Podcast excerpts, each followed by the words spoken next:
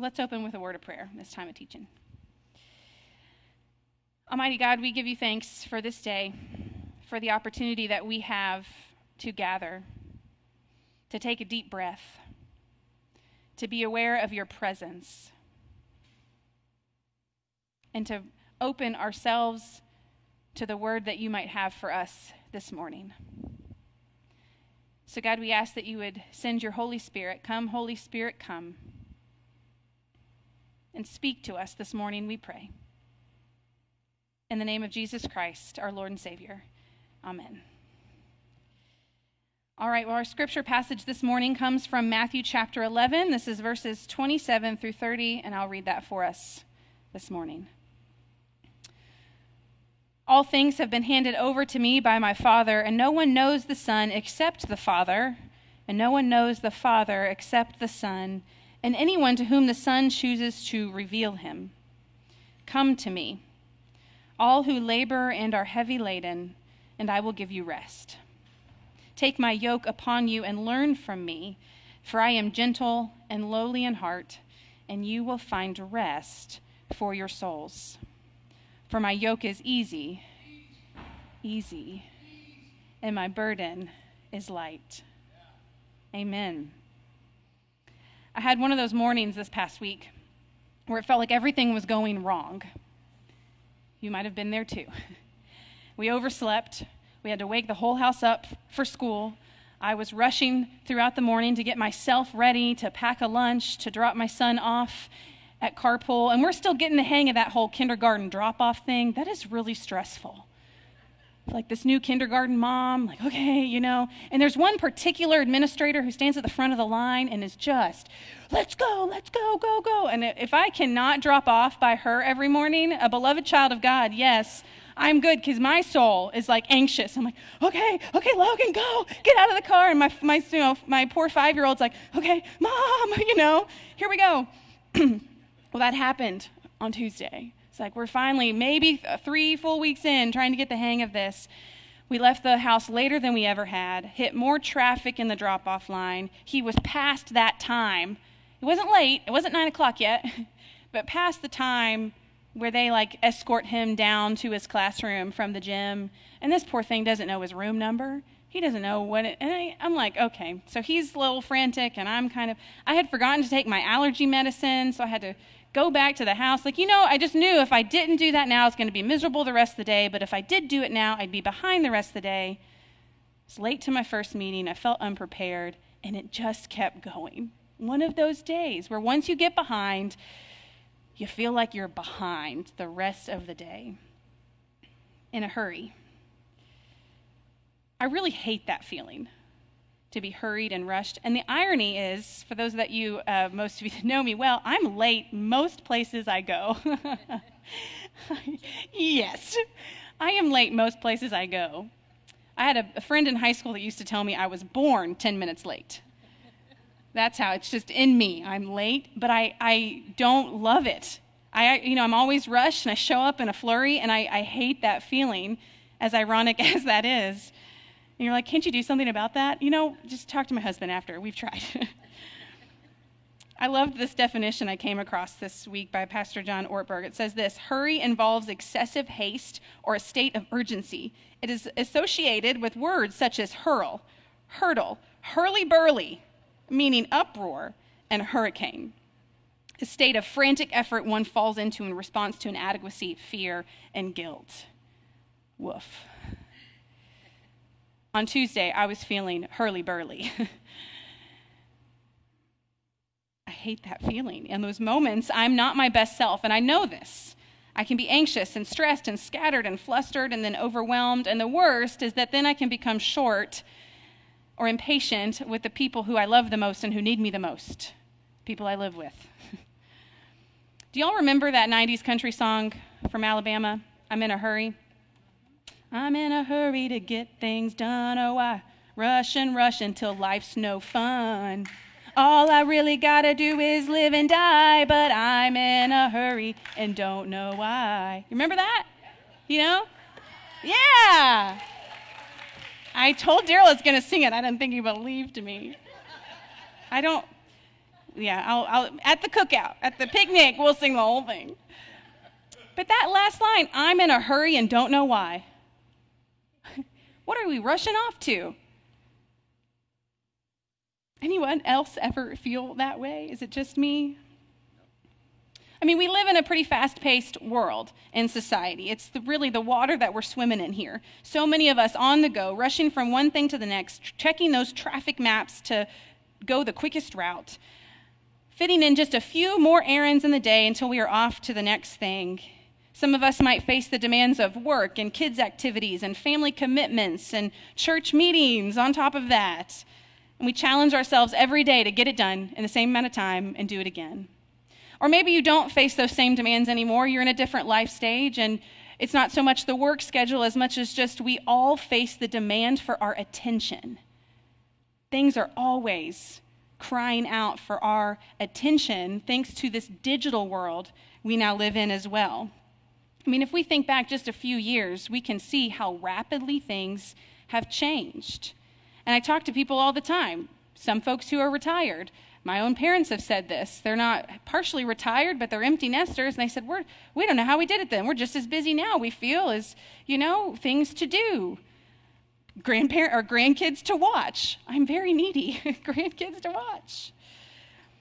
But if you think about just this past few years of how much demands for our attention and how much in our digital age the world has changed, it's really quite astounding. We think about the, the beginning of the digital age, we call it uh, 2007. Anybody know why? 2007. iPhone. That was the release of the first iPhone. Do you know what also happened within a few months of that? The release of the first iPhone?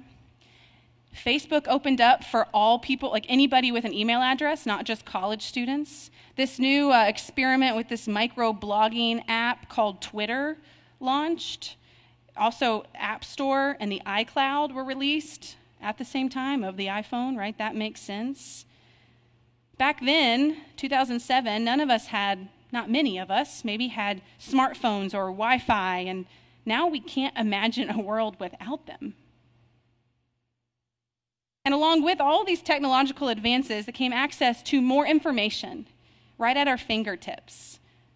Access to news and apps and movies and streaming platforms. And along with all of those apps we download come the alerts and the notifications and the ways to communicate. Other ways that we, I have like eight different apps on my phone that different friend groups use for different, basically text messaging. But they don't text anymore, it's on all these other apps, right? More and more to do, read, watch, see, and keep up with. And no matter what demands we face, I think we all are facing those demands for our attention. What are we spending our time watching and doing and reading and responding to? our culture of hurry compounds and continues. So, what's this result? What is it leaving us? How are we feeling? Well, some psychologists and mental health professionals are actually saying that, it's, that there's a, it's a problem and it's called a hurry sickness. There's a hurry sickness. They describe it as a behavior pattern characterized by continual rushing and anxiousness, a malaise in which a person feels chronically short of time and so tends to perform every task faster and to get flustered when encountering any kind of delay. Anyone else get flustered when you encounter any kind of delay? Mostly on the road, right? some of these signs that you might uh, struggle with hurry sickness um, if you're if you see a line at the red light and so you get into the other lane that's shorter i mean some of that's just common sense though i mean there's two lanes there for a reason right you're not all supposed to be in one lane anyways you switch lines at the grocery store to see which one maybe multiple times and then maybe switch back to the first it's always wrong and so you switch back to the line that you actually originally left and you're like well that checkout person was faster than they look yeah yeah you complain maybe if the service is slow at a restaurant. Do you feel like it's this time wasted? It's frustrating. I had a woman uh, behind me in the car the other day. I was trying to turn from Old Shelbyville Road onto Blankenbaker during rush hour to go get pick up from school. Okay, that's trying to turn left across all of that traffic, and they are coming fast. So I'm waiting and I'm waiting, And I see in the rearview mirror this woman behind me, about, you know, same life stage, lays on her horn, throws up her hands because there was a window, mind you. But I, you know, there's a child in the car. And so I didn't go. And she needed to leave the house a little bit earlier, is what my husband likes to say. and I'm here, I'm here, I'm not one to point fingers. I will say I'm usually her in most scenarios when I'm on the road. Like, come on, just yelling at the car in front of you, willing them to go. I'm in a hurry. in his book, The Ruthless Elimination of Hurry, which is one that I'm reading as a part of my study for this series, it's by John, Ma- John Mark Comer. He outlines this idea of hurry sickness, and he actually does a really rude thing, and he gives us symptoms for hurry, uh, this hurry sickness. Are you ready for this? How you might know if you struggle with this if you suffer from irritability, that is, you get mad, frustrated, or annoyed way too easily. if you suffer from hypersensitivity, where minor events can escalate into very big emotional events, you feel a sense of restlessness. When you actually do slow down and rest, you can't relax. You can't turn off your brain maybe workaholism or emotional numbness that's glossing over the surface of life but not always being emotionally present in the moment like you're there with people but your mind is somewhere else lack of care for your body you don't have time for the basics like sleep and good you know good health and eating well or exercise or maybe you struggle with escapist behaviors he calls them that is, when we're too tired to do what actually feeds our souls, we turn to other distractions of choice. Other things that might make us feel better in the moment, things like overeating or over drinking or binge watching Netflix or scrolling social media. You don't have to raise your hand if you suffer from one or more of these symptoms. Brenda, oh, it's we didn't know who it was behind the MacBook until I called your name. The question is what is all of this distraction and hurry and hurly burly doing to our souls? What's it doing to our spirits?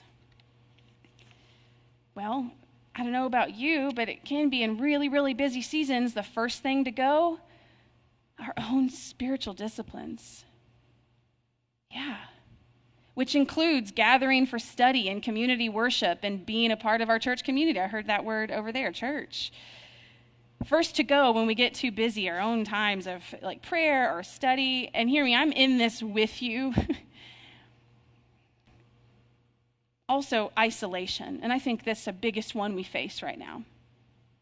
Not we here, but we collectively in our society of hustle bustle with so many ways to connect and communicate and be plugged in, we're actually lonelier than we've ever been. Feeling isolated, out of touch with God, with each other, with ourselves, with our own souls. John Ortberg says this well, he says that first, and then he says this For many of us, the great danger is not that we will renounce our faith, it is that we will become so distracted and rushed and preoccupied that we will settle, for mediocre, a mediocre version of it. We will just skim our lives instead of actually living them. This is probably one of my greatest fears in life is that I'll get to the end and look back and say, Did I spend it doing the things that mattered? What am I in a hurry for, or to do, or to accomplish, or to complete? Are we spending our time on the things that matter most, that help us feel connected, that help us feel at peace in a community eh, context that we were designed to be a part of? Because what is life except just a series of moments that I want to be emotionally present to? I'm most mindful of it between the hours of 4 and 8 p.m., where you, the household, getting everybody fed and home, and the, them having their space to wind down, and then fed and bathed and in bed. Oh, my word. And I'm there with my kids, but I'm often not there. I'm thinking of all the other things. The phone keeps dinging, right? There's more, more news to see or something, something I need to catch up on and complete and do. And that's when I want to take a deep breath and put that phone away and look at these just beautiful creatures that been, have been entrusted to my care. The time is short in that sense. The days are long, amen? But the years are fast. I don't want to skim over the surface of my life and not really live it. There's a story that's told uh, about two theologians. Dallas Willard is one of them. You might have heard of him. A lot of our Methodist friends really appreciate him and his sort of spirituality and devotions that he's published. But he is said to have said this when one of his mentees asks him, this is Dallas Willard, when he asks Dallas, What do I need to do to become the me I want to be? What do I need to do to become the me I want to be? And Dallas Willard said, said this You must ruthlessly eliminate hurry from your life. There is nothing else.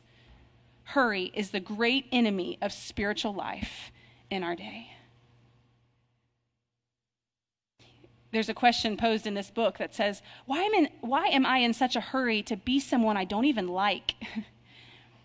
and I feel that in those moments where I'm not at my best where I'm short and stressed and irritable with the people that I love the most, who I want to be present with, and you included, right? My family, the people that we love the most. What do we need to do to become the me that we want to be, the you that you want to be? Well, Dallas Willard says we need to eliminate hurry from our life. It makes sense.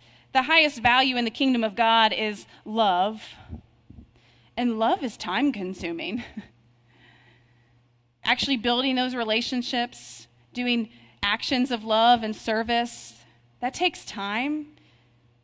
I don't think it's an accident that Paul's first definition in 1 Corinthians of 1 Corinthians 13 that he says love is patient. Love is patient or love is long suffering. Love is time consuming. Hurry and love are kind of incompatible in that sense. I love, there's a reason that people talk about walking with God instead of running. Have you thought about this? I laughed this week when I read this because I pictured myself like, all right, God, let's go. You know, and like I'm running and running, like trying to catch up and like find God and obey God and do what He's asking me to and figure out what He's asking me to. He never asked me to run. He invited us to walk. And immediately I sort of take a deep breath and I feel this invitation walk with me, learn to love, learn to see the beauty of the kingdom of God that is all around you. Invest yourself in the things that will last, that truly matter. And into that setting, we hear the invitation of Jesus that we read this morning in Matthew chapter 11, where Jesus says, Come to me, all who labor and are heavy laden, I will give you rest. Take my yoke upon you and learn from me, for I am gentle and lowly in heart, and you will find rest for your souls. Now, not many of us are farmers here, but we might remember what a yoke is in this agrarian society that he's speaking to right now, Jesus, he's talking about, you know, what you might picture what's connected to two oxen is plural? Yeah. Thank you. Oxen when they're going to be working the fields and laboring, right? It's important that they have this instrument, this work instrument that allows them to be equally yoked so that one doesn't pull farther out in front than the other, right? When they're plowing a field or hauling something or doing whatever, you might have oxen do. I'm not a farmer. I don't know. But I know that this piece of instrument is important. it's the yoke. This is how the oxen learned to shoulder their load, shouldering the load. But Jesus, in this sense, is using the yoke as a metaphor.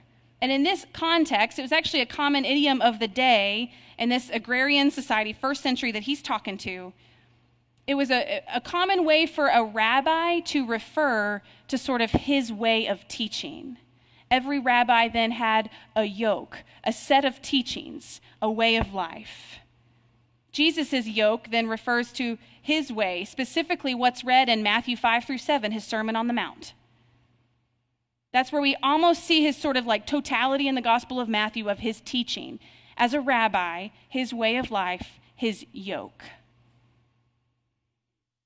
That was how Jesus taught the people how they were going to shoulder their load in the daily sort of demands that they faced. In that Sermon on the Mount, he covered things like marriage and divorce and prayer and money and sex and conflict resolution and government, all of it. And he says, Take my way of life, my yoke upon you, and I will teach you how to bear the load. What made Jesus unique as a rabbi, as a teacher, was not that he had a yoke. No, every, every rabbi had a set of teachings of how they interpreted the Torah. There's a Hebrew word that for yoke right there. That was their way of interpreting and teaching the Torah. No, what made Jesus unique was that his yoke was easy. That's what makes Jesus unique. Does it make sense? Come to me, all who labor and are heavy laden, I will give you rest. You will find rest for your souls because Jesus says, Take my way of life, and you will find life abundant.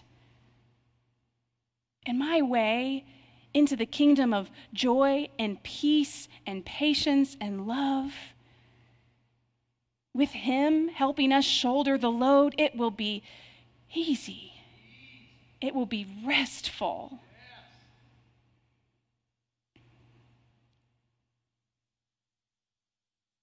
I love, too, the way that it's described in the message. This is the same passage of Scripture, Matthew 11. Are you tired, worn out, burned out on religion? Come to me. Get away with me and you'll recover your life. I'll show you how to take a real rest. Walk with me and work with me. Watch how I do it. Learn the unforced rhythms of grace. I won't lay anything heavy or ill fitting on you. Keep company with me, and you'll learn to live freely and lightly. Man, that sounds good. That sounds sweet. That's like something I want to sign up for. Because what does Jesus show us? He shows us the way to the Father and a relationship with God Almighty, our Creator, that hadn't been accessed before by people outside of the Israelites and the people of God in that way. And Jesus connects us to that divine power, that source of peace, that source of creativity. Jesus says, Learn from me. Keep company with me. Come hang out with me. Other ways we hear it in sort of his invitations in the Gospel of Matthew is just, come follow me. He's inviting them to be an apprentice, right? Come follow me and learn my ways, and I will teach you. Not run, catch up. This is a marathon. Fast paced sprint, first one who's there wins. No, keep company with me. Learn the ways, the unforced rhythms of grace. Man, that's good. Jesus' invitation is to take up his yoke, to travel throughout life at his side, learning from him how to shoulder the weight of life with ease, to step out of the burnout society to a life of soul rest. That's John Mark Comer who says that, to shoulder the weight of life with ease. It's funny, you know, when Jesus is talking to a group of burned out farmers who are tired and who work, I mean, sun up to sun down, you might think if he's offering them rest, you might say, well, here's a mattress, right? Here's a better mattress, or here's a, here's a vacation. But Jesus doesn't offer an escape from our life. He offers us a way to shoulder the burden of our demands that He knows we'll face every day. And even now in 2023, Jesus knows exactly what we face and the pressure and the demand and the cycle. He knows. I can imagine He understands the pressure of expectation from others. And he still invites us to this different way of life that draws us out of that pattern that our world is stuck in to a different way of being, a countercultural way of being, living and operating in the kingdom of God now on heaven as an earth. Not by giving us an escape or a vacation or a mattress. All of those are important too. We need vacations. But he's saying, day in, day out, when you take up your cross and follow me, I'm also going to give you a, an instrument, a way of life, a yoke that will help you shoulder the burden with ease and grace and joy and love. Sign me up. Sign me up. But here's the thing if we want our lives to look like Jesus, we also have to adopt his lifestyle. And that's what the yoke is his way of life. Like, as much as I want to be a really good runner and like run marathons like my husband has in the past, the truth is that like I, I don't like waking up early. I don't really like running more than three miles at a time. And I really don't have the gear anymore or the right shoes that make me live like a runner. So I've just settled to be like, I'm going to take care of my body and run a few miles a few times a week, and that's going to be okay. But if I actually wanted to be a runner, that's a whole lifestyle you got to adopt. Right? If we want to be like Jesus and live this life, we got to we got to pattern our lives after him. So that's what we're going to focus about in this new teaching series. In a time and a place when we might all feel like we're in a hurry, we're going to remind ourselves every week to take a deep breath, to slow down, to hear the soft, still whisper of this invitation from Jesus who says, Would you like to live differently? Come on, come hang out you're going to find rest, friends. Rest for your souls in a way that you have never experienced before. Or maybe you have and you're like, yeah, I need to get back there. That's what I need. How to unhurry our lives by some practices that we see Jesus model in the Gospels that we're going to unforced rhythms of grace. Hear that. I don't really love the phrase spiritual disciplines. Some of us respond well to that. Like we need structure and we need it to be disciplined, and that works for us. Me, I immediately feel guilty for all the ways that I failed when I hear a discipline that I have failed. An unforced rhythm of grace, my friends.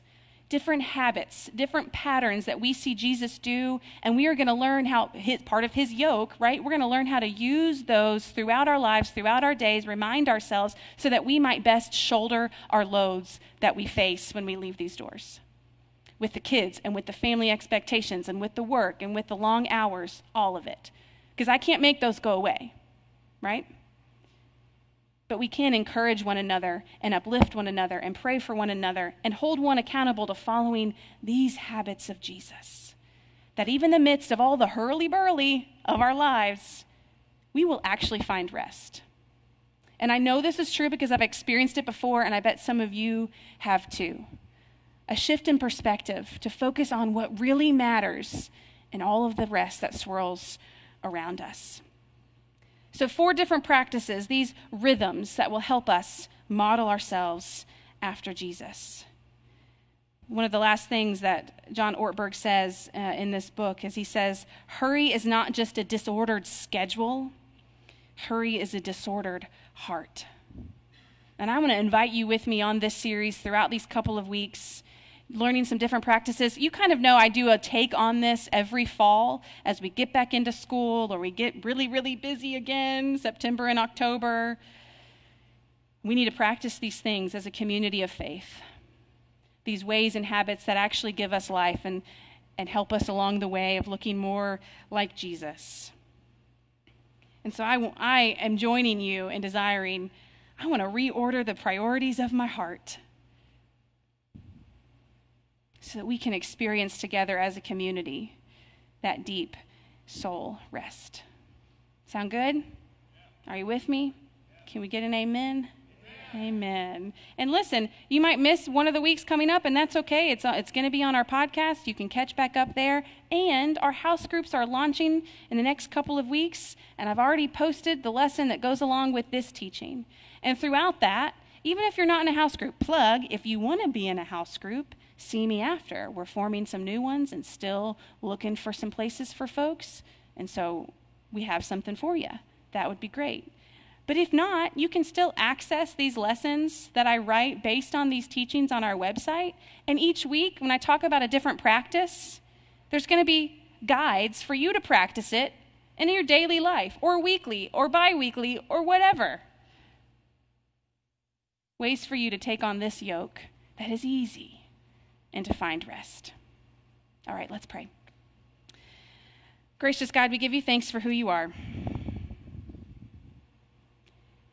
We give you thanks that in the midst of the world that demands so much of our time and attention, that expects so much from us, you invite us into a completely different pattern of life. And even in this place, in this one hour that we've set aside, God, we give you thanks that we can take a deep breath. We can focus on you. We can feel your presence. And we can get a little taste of your rest. So, God, I pray that you would be with us in the next couple of weeks. That we would leave, these, leave this place not feeling guilty for all the things that we could have done or should have done differently or the ways that we have failed, but instead excited to join you on this journey, this invitation to keep company with you and to learn these unforced rhythms of grace, because that's what this is, God. It's all grace. And so we thank you for that gift and we praise you in the name of Jesus Christ, our Lord and Savior. Amen.